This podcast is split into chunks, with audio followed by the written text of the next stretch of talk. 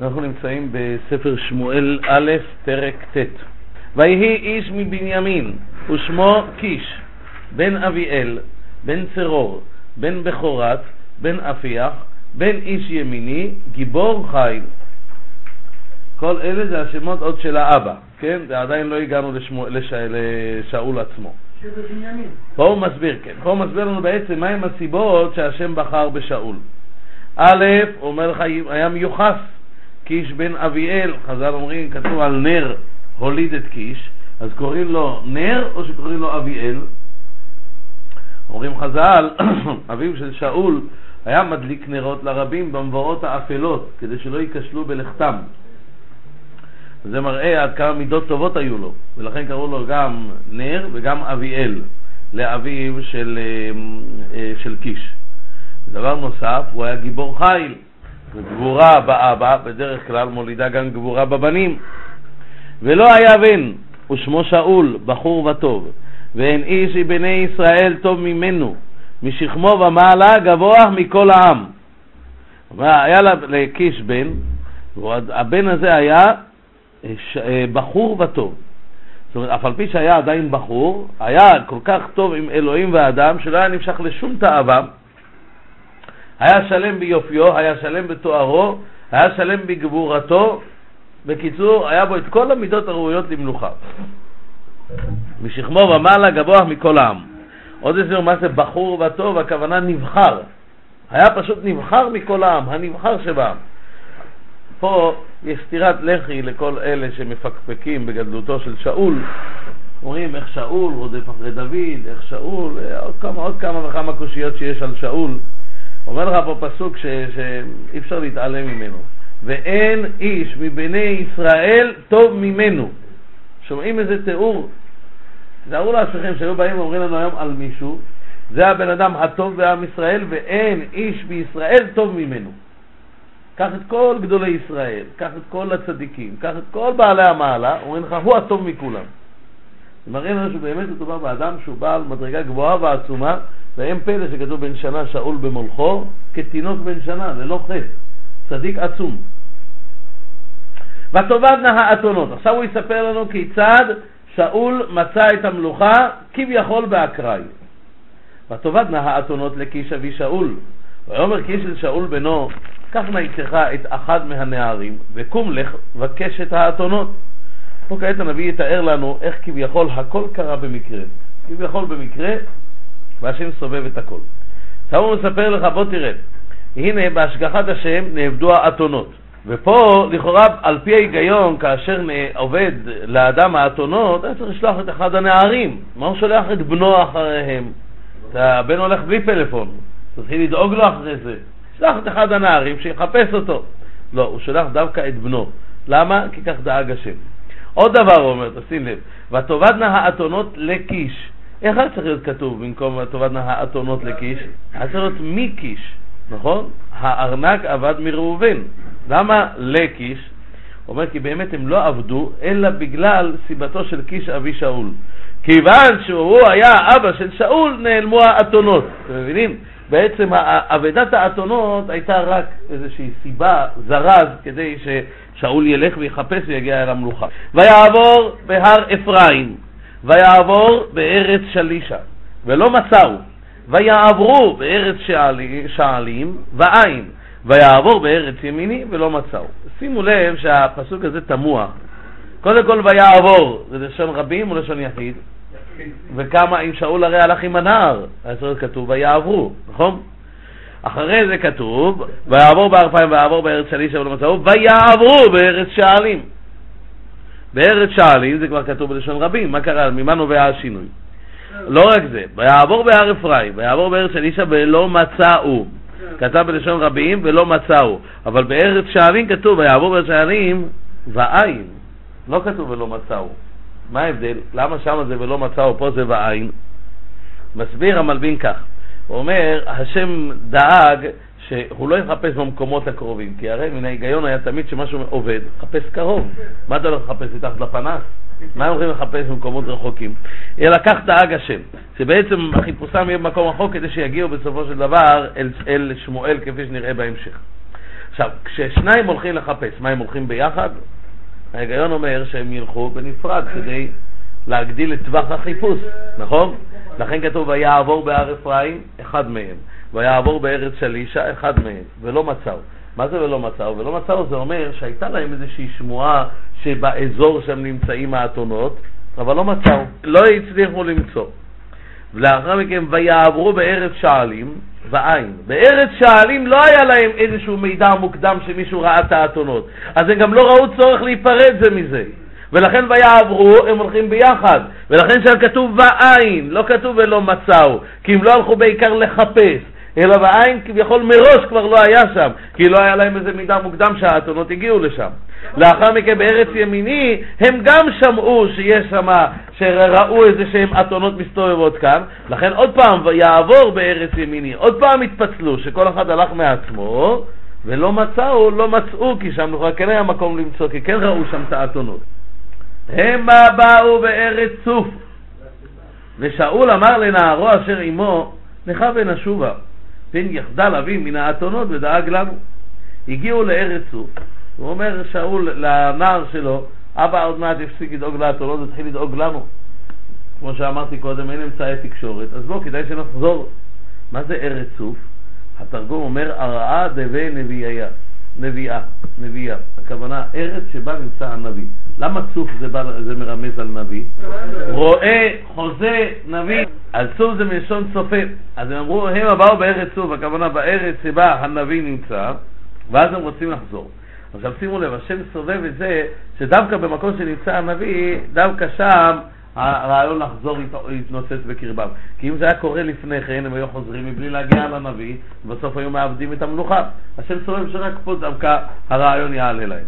ויאמר לו, הננה איש אלוהים בעיר הזאת, והאיש נכבד, כל אשר ידבר, בוא יבוא.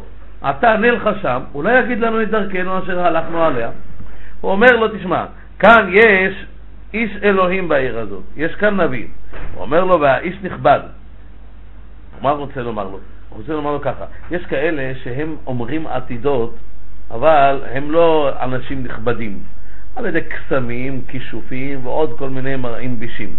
אז אפילו אם אתה תקבל את מבוקשך, אבל אה, לא מכובד לך שהגעת לבן אדם כזה.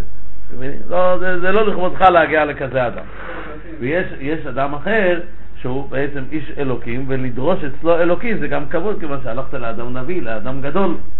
לכן הוא אומר לו, יש איש אלוהים בעיר הזאת והאיש נכבד, מכובד ללכת לאדם כזה, זה לא אדם ששיפלו לגשת אליו, זה קורה בקפה או בקלפים. כל אשר ידבר בו יבוא, הוא לא בא בה, מה שהוא אומר, מגיע.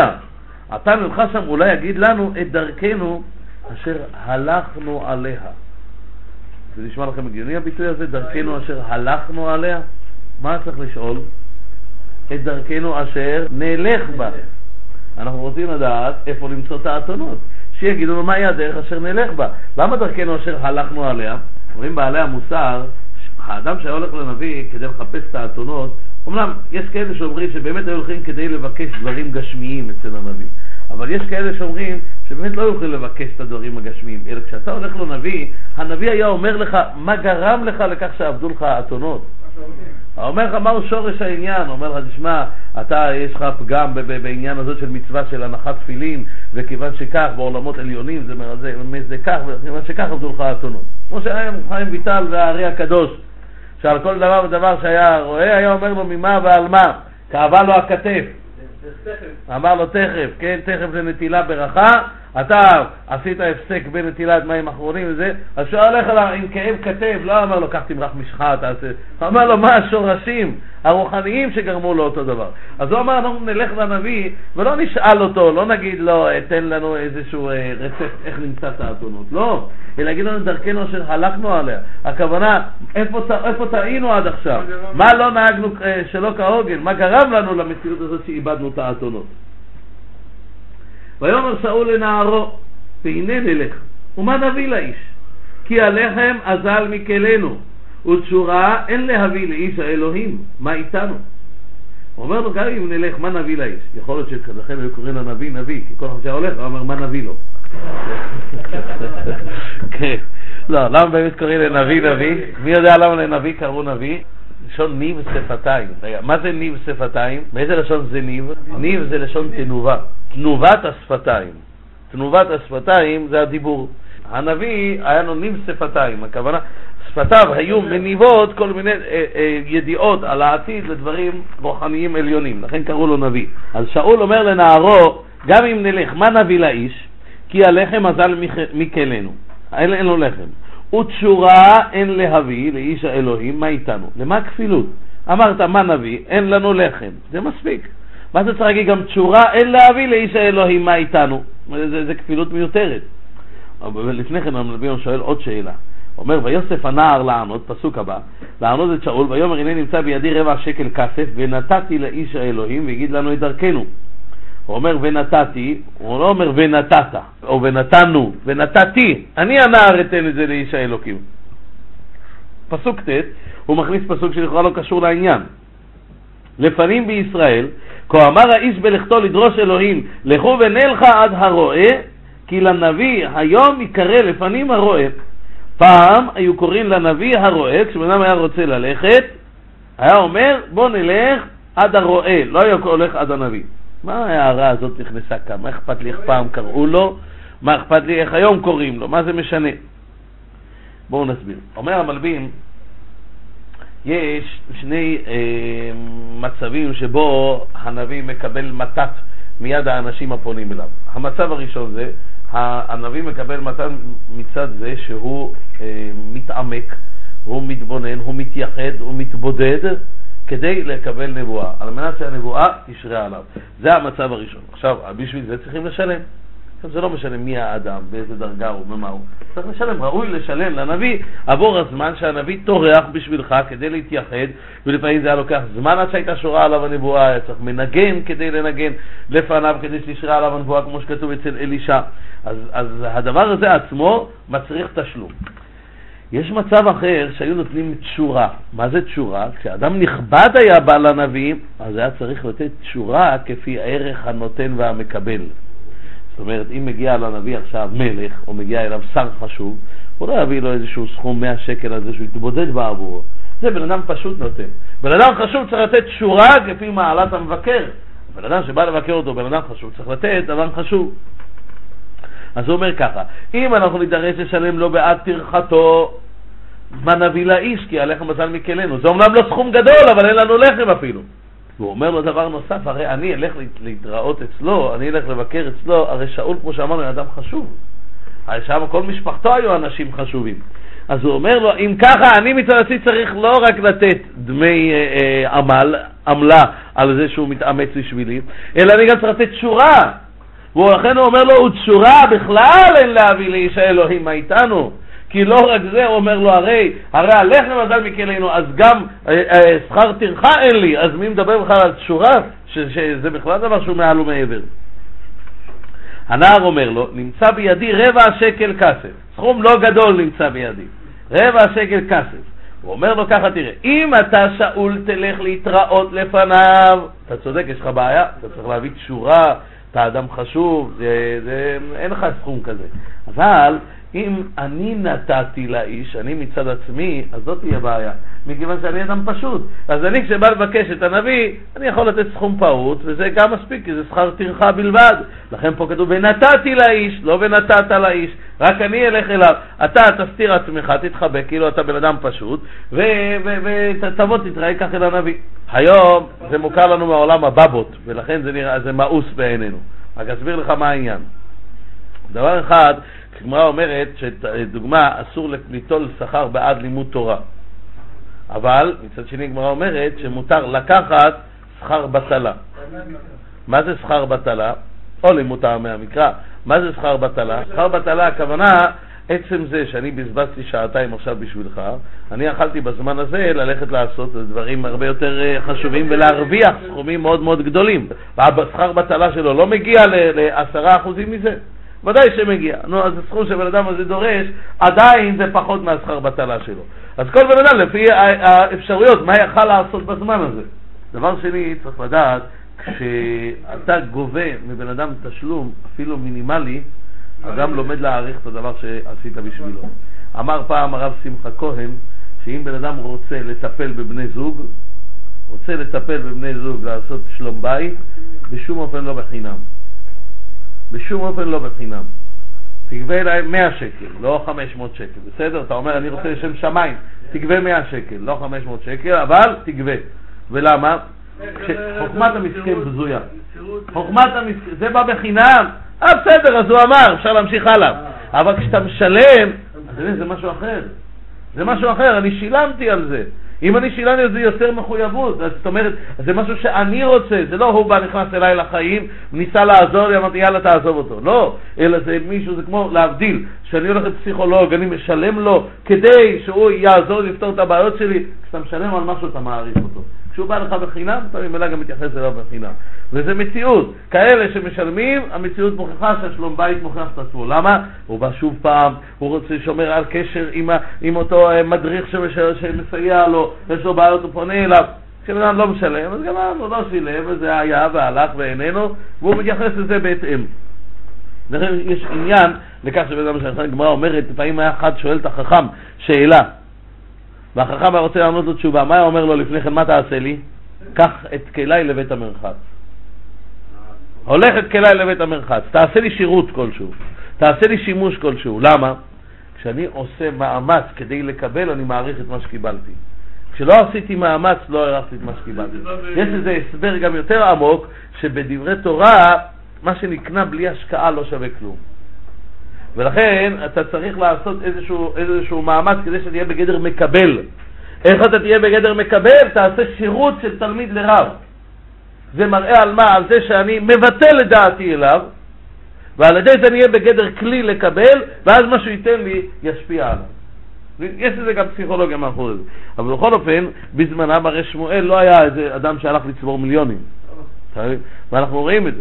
שכתוב עליו שתשובתו הרמתה, כי שם ביתו לא הלך לעשות לו וילה ולחפש לו משכורות לאנשים, אלא כל פועלו היה לשם שמיים.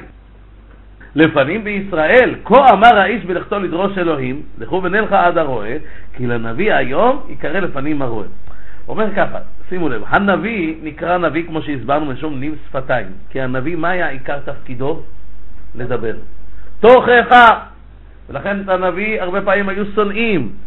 גבי נתתי למכים ולחיי למורטים, פניי לא הסתרתי מכלימות ורוק. היה סובל ביזיונות נוראים. למה? בגלל הנבואות שהיה אומר להם, נבואות קשות. רואים בהמשך, נלמד את זה במלכים, שלנביא היו קוראים משוגע. למה? כשהנביא היה מקבל נבואה, הוא היה מתפשט מכל איבריו הגשמיים. היה פתאום שוכב על הארץ, רואה כמו בן אדם נמצא בוולטאז' גבוה, הגוף שלו רועד. כביכול החומר מהווה הפרעה לקבלת החלק הרוחני, ולכן היה מתפשט מכל ענייניו הגשמיים, הוא קורא לו המשוגע. אז אומר הנביא נקרא על שם הדיבור, על שם ניב שפתיים, והנביא לא היה אומר לאנשים דברים פרטיים, שאלות אה, אישיות, זה לא התפקיד שלו. התפקיד שלו היה לומר תוכחות. לעומת זאת, לפנים בישראל לא כך היה, אלא לפנים בישראל היה הנביא נקרא הרועה. למה?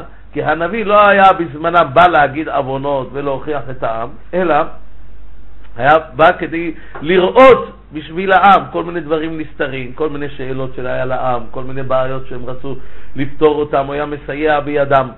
לא היה צריך הרבה תוכחה, זה לא היה התפקיד שלו. ולכן פעם לא היו בורחים מהנביא. היה האיש בלכתו לדרוש אלוהים, היה אומר לכו ונלכה עד הרועה. בוא, בוא נלך אל הרועה.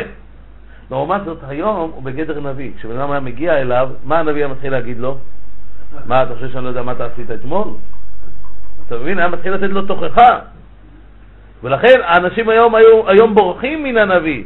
בו בזמן שבזמנם אומר לך, מספר לך התנ"ך, תדע לך שפעם היו הולכים, היו אומרים לכו ונלכה. למה? כי היה מקבל פתרונות לכל מיני שאלות, היה, לא היה צריך תוכחות, אז הנביא היה בגדר רועם. ויאמר שאול לנערו, טוב דברך, הרעיון שלך, העצה שלך טובה. לך נלך וילכו אל העיר אשר שם איש האלוהים. שימו לב, הוא לא אמר לו נלך, אלא לך נלך. מה זה לך? לך אתה, אני אתלווה אליך. ולמה? כי זה הרי היה הרעיון. אם אתה תבוא שאול בתור רבות, אתה צריך לתת תשורה. אם אני אבוא, צריך רק לתת מתת, לתת איזשהו משהו מועט. באמת, צריכים לדעת שהנביא לא כל דבר היה יודע. הנביא לא היה יודע מה שלא נמסר לו. הרי מאיפה הנביא יודע? מאת השם. אם זה לא נמסר לו מאת השם, הוא לא היה יודע. עכשיו, על זה שמח גחזי הרי, כאשר הוא הלך ולקח את, ה, את הזהב, את הזה מנעמן, למה? הוא שמח על זה שהנביא לא הכל ידע, מכיוון שאולי השם לא יגיד לו. ועל זה הנביא נתן לו על כל קודו, אלישע. אמר לו, מה אתה חושב, שאני לא יודע מה אתה עושה במסתריך? כי הדבר נתגלה לו מאת השם. אבל הנביא, מה שלא נמסר לנביא הוא לא יודע, לכן חכם עדיף מנביא. ולמה? החכם תמיד הוא חכם. הנביא הוא לפרקים. נמסר לו, הוא יודע, לא נמסר לו, הוא לא יודע. חכם תגיד לו, מה אתה אומר על דבר כזה וכזה? הוא בגודל חוכמתו יגיע אל התוצאה הנכונה. הנביא, אם לא קיבל נבואה, לא יהיה לו ידיעה בדבר.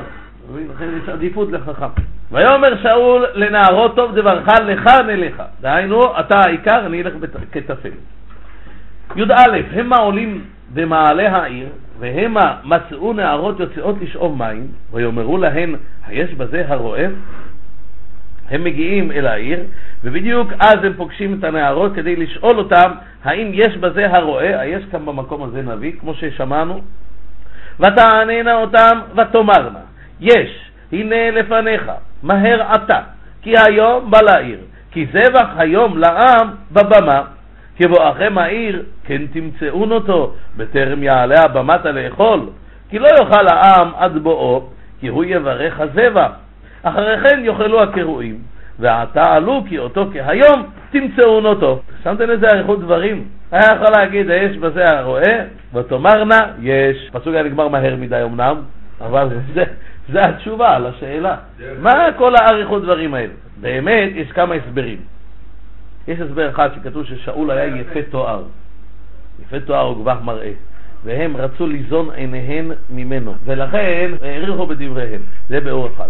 יש ביאור נוסף בחז"ל, שחז"ל אומרים שעדיין לא הגיע הרגע שהיה צריך שאול לפגוש את הנביא ולהימשך, ולכן היה צריך לעכב אותו משמיים. אז לכן משמיים שלחו אותם שיעריכו איתם בדברים, כדי שעל ידי זה הם יתעכבו ולא יבואו בטרם הזמן. המלבים מסביר שאין פה סתם אריכות דברים, כי הרי הנביא, גם אם העריכו בדברים, הנביא לא יכתוב אם זה לא דבר בעל משמעות, מבינים? אז כל מה שהנביא כותב, זאת אומרת שזה בעל משמעות. אומר המלבים, האמירה שלהם כוללת בתוכה כמה וכמה אלמנטים שכל פרט מהם הוא חשוב. א', הם אומרים לו, דק, הנה לפניך. זאת אומרת, אתה תמצא אותו בקלות. דבר שני, הם אומרים לו, מהר אתה. שלא תסמוך על זה, תגיד, אה, הוא פה, אני אבוא מחר, מחרתיים, מה אני צריך למהר? לך לישון, נתקלח בינתיים. לא. אומרים לו, מהר אתה, כי היום בא לעיר. למה, למה מהר אתה, כי היום בא לעיר? אומרים לו ככה, מכיוון שהאדם הזה, ברגע שהוא בא לעיר, אין זה מן המוסר להטריד אותו באופן מיידי, אלא מה צריך בזה? תן לו לנוח. לכן, אומרים לו, עכשיו, כיוון שאתה אורח, אז ידע לך, תוכל עכשיו לתפוס אותו עוד מהר לפני שילך לנוח, כי היום בא לעיר, ולכן תתפוס אותו כרגע. והן ממשיכות ואומרות לו, כי זבח היום לעם בבמה. וכיוון שזבח היום לעם בבמה, אז אין הרבה מטרידים לנביא, כי כולם טרודים בהכנת הזבח. היות וכך, אתה תוכל למצוא את הנביא פנוי, ולומר לו את כל, אה, לשאול אותו את כל שאלותיך. כבואכם העיר, כן תמצאון אותו. מה שאמרנו לך מהר אתה, אומרים לו, תתפוס אותו לפני שהוא עולה לבמה לאכול. כי אם הוא כבר יעלה לבמה לאכול, לא תצליחו לתפוס אותו. למה? מכיוון שיהיה לו טרדה של העם ושל הזבח וכל מה שכרוך בזה. אומרים לו, ולא תחשבו טוב, אז מה, אם לא היום אז מחר. מוסיפות לו על זה ואומרים כי לא יאכל העם עד בו כי הוא יברך הזבח, אחרי כן יאכלו הקרועים, ועתה עלו כי, אה, כי אותו כהיום תמצאון אותו. אומרים לו תעלו עכשיו, מחר כבר לא יהיה סיכוי. כי היום תמצאו אותו כי לאחר מכן הם הולכים. וזה בעצם כל האמירה שלהם הייתה, היה בחשיבות, היה בעניין שהיה צריך לומר את זה לשאול. ויעלו העיר המה באים בתוך העיר, והנה שמואל יוצא לקראתם לעלות הבמה. איך שהם מגיעים, השם זימן את זה, עוד פעם תראו איזה תזמון מדויק, שבדיוק כשהם מגיעים שמואל יוצא כדי לאכול בבמה. והשם גלה את אוזן שמואל יום אחד לפני בו שאול לאמור. יום לפני השם כבר מעדכן את שמואל במה שצריך להיות. כעת מחר אשלח אליך איש מארץ בנימין ומשחתו לנג... לנגיד על עמי ישראל והושיע את עמי מיד פלישתים כי ראיתי את עמי, כי באה צעקתו אליי. היינו באה צעקתו אליי, הכוונה היא הזעקה שלהם על העניין של המלחמה, שהפלישתים נלחמים כנגדם והם לא מספיק מאוגדים כי אין להם מלך, ולכן אני רוצה שיהיה מלך שיושע את עמי מיד פלישתים. זאת אומרת, זאת הטענה שהתקבלה, כי אם אתם זוכרים בשיעור הקודם ראינו שהטענה שלה היה, היה אפשר להבין אותה, שבעצם הם רוצים מישהו שינהיג אותם ככל הגויים, ואחרי זה הם תיקנו את הדרישה שלהם. ושמואל ראה את שאול, והשם ענהו, באותו רגע ששמואל רואה את שאול, הוא מקבל נבואה, והשם ענהו, הנה האיש אשר אמרתי אליך, זה יעצור בעמי. הנה, זהו האדם שאמרתי לך זה יעצור בעמי, כעת הוא הגיע. מה פירוש יעצור בעמי? אומרים, יעצור הכוונה מלשון עצירה, יעצור בעד רוע דרכם וחטאיהם. הכוונה, הוא יעצור את זה. אם ירצו לעשות רע, הוא יעצור אותם. דבר שני, יעצור מלשון מושל, כמו לעצור את העם במלחמה, שהמושל, המלך, הוא עוצר את העם שלא יעשו ככל העולה על רוחם. מי זה שמושל? מי זה שעוצר? זה המושל. כמו שאנחנו רואים תמיד, שכאשר אין מלך בישראל, מה כתוב? איש הישר בעיניו יעשה, אין מי שיעצור אותו. אז המושל נקרא עוצר. דבר נוסף, עוצר הכוונה, הוא יעצור בעד פלישתים מלהצר לישראל. שומעים? המושל הזה יעצור ביד פלישתים מלהצר לנו. אז לא רק יעצור את העם, אלא גם יעצור אותם. ויגע שאול את שמואל בתוך השער, ויאמר, הגידה נא לי, איזה בית הרועה? תראו בדיוק את מי הוא מצא לשאול, דווקא את שמואל עצמו. איפה זה הבית של הרועה? ויען שמואל את שאול ויאמר, אנוכי הרועה.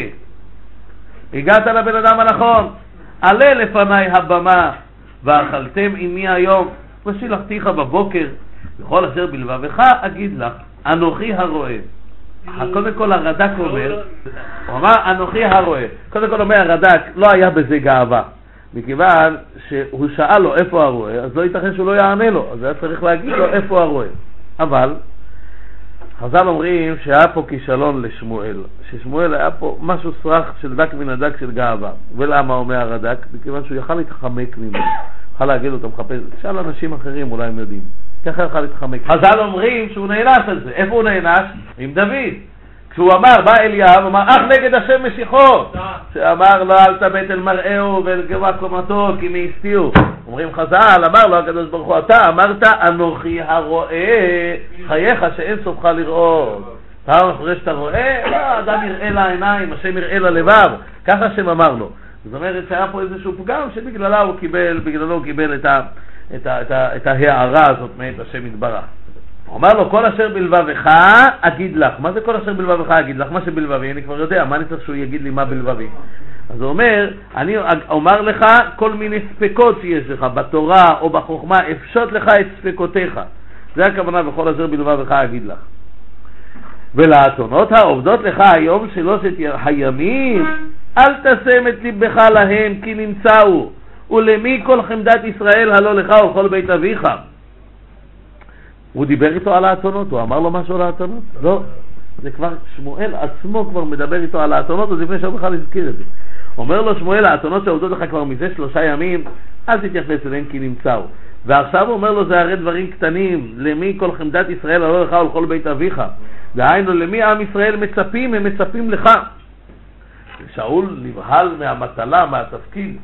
ויען שאול ויאמר, הלא בן ימיני אנוכי מקטני שבטי ישראל. למה בנימין מקטני שבטי ישראל? למה? שכחתם את פילגש בגבעה? עוד רק למדנו. הפילגש בגבעה, בעקבות זה נשארו 600 איש משבט בנימין. כל שבטים האחרים היו אלפים, מאות אלפים. פה ממנו נשארו 600 איש. אז הוא אמר לו, אנוכי מקטני שבטי ישראל ומשפחתי, ולא רק זה, לא רק, לא רק שאנחנו מועטים, אלא גם נבזים. מבוזים בעיני העם. אלה שבט בנימין שעשו את המעשים הנוראים ההם. ומשפחתי הצעירה מכל משפחות שבטי בנימין. תגיד אולי בתוך ההיררכיה של השבט אנחנו נמצאים בדרגה גבוהה. הוא אומר לו, לא, גם המשפחה שלי היא הצעירה בשבט הזה. ולמה דיברת אליי כדבר הזה? דהיינו, על מה אתה מדבר? ויקח שמואל את שאול ואת נערו, ויביאם לשקתה, ויתן להם מקום בראש הקירואים, והמה כשלושים איש. שמואל לוקח את שאול ואת נערו, מביא אותם על לשכת אל המקום שלו, אל הלשכה, ושם אותם בראש הקרואים. ואמר שמואל לטבח, תנא את המנה אשר נתתי לך, אשר אמרתי אליך, שים אותה עמך. הוא אומר לו, אני, כאשר חילקת את המנות, מה זה טבח? דיברנו בשיעור הקודם, שני פירושים, או השוחט, ראשון טובח, הוא טבוח טבח ואכל, לטבוח. יש עוד הסבר, הרד"ק אומר, ייתכן שזה כמו לשון טבח בערבית, שטבח בערבית זה טבח, מבשל, כן, ישים אתכם, את בנותיכם ישים לטבחות, כמו שראינו ששמואל איים עליהם מה יהיה משפט המלך. אז הוא אומר לו, אני שמתי, שמרתי חתיכה, אמרתי לך, זה מיוחד, תשמור את זה בשבילי, לאדם מיוחד שעתיד להגיע. הוא אומר לו, תביא את המנה הזאת. וירם הטבח את השוק, והעליה, וישם לפני שאול, ויאמר, הנה הנשאר, שים לפניך, אכול, כי למועד שמור לך, לאמור העם קראתי, ויאכל שאול עם שמואל ביום ההוא. מה זה וירים, למה הוא הרים אותה? מה זה הנה הנשאר, מה זה הנשאר? הרי זה היה המנה הכי מיוחדת. מה זה לאמור העם קראתי ויאכל, כי למועד שאמור לך לאמור העם קראתי. מה, מה, מה פירוש הדבר? אומר המלבים שבהתחלה בזבחי שלמים היו עושים תנופה, מרימים את השוק ואת החזה שעליהם החלבים.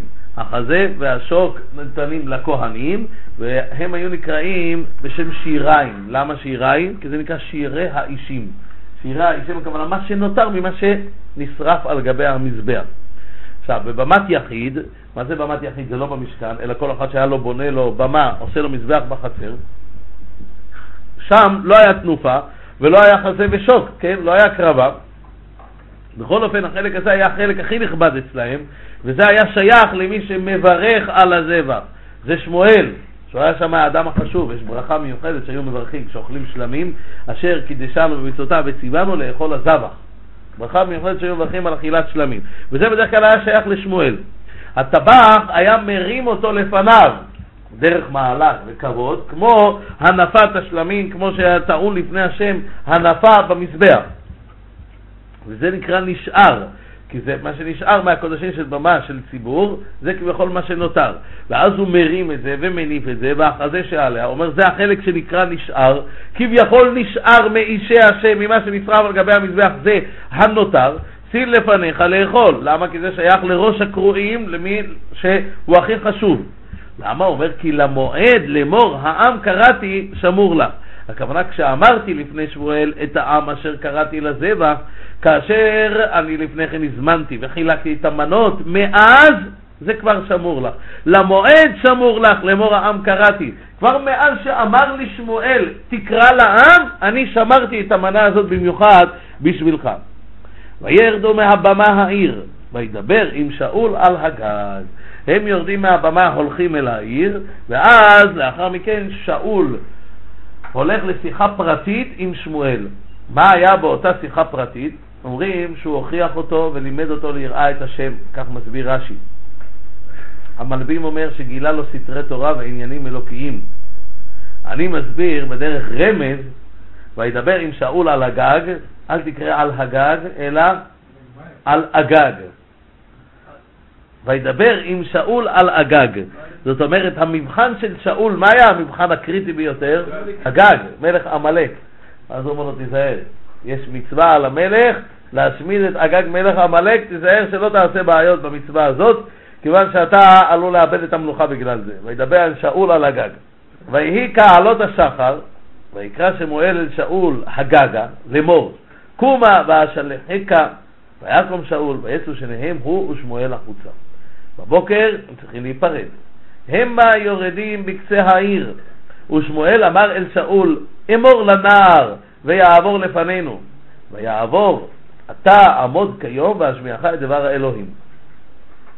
זאת אומרת, לא הספיק השיחה הפרטית שהייתה לפני כן, גם עכשיו יש להם שיחה פרטית, כשהם יורדים בקצה העיר, שאול אומר לנערו, זאת אומרת, דהיינו שמואל אומר לשאול, תגיד לנער שייקח כמה מטרים קדימה. למה? שלא ישמע, אני רוצה לדבר איתך באופן אישי.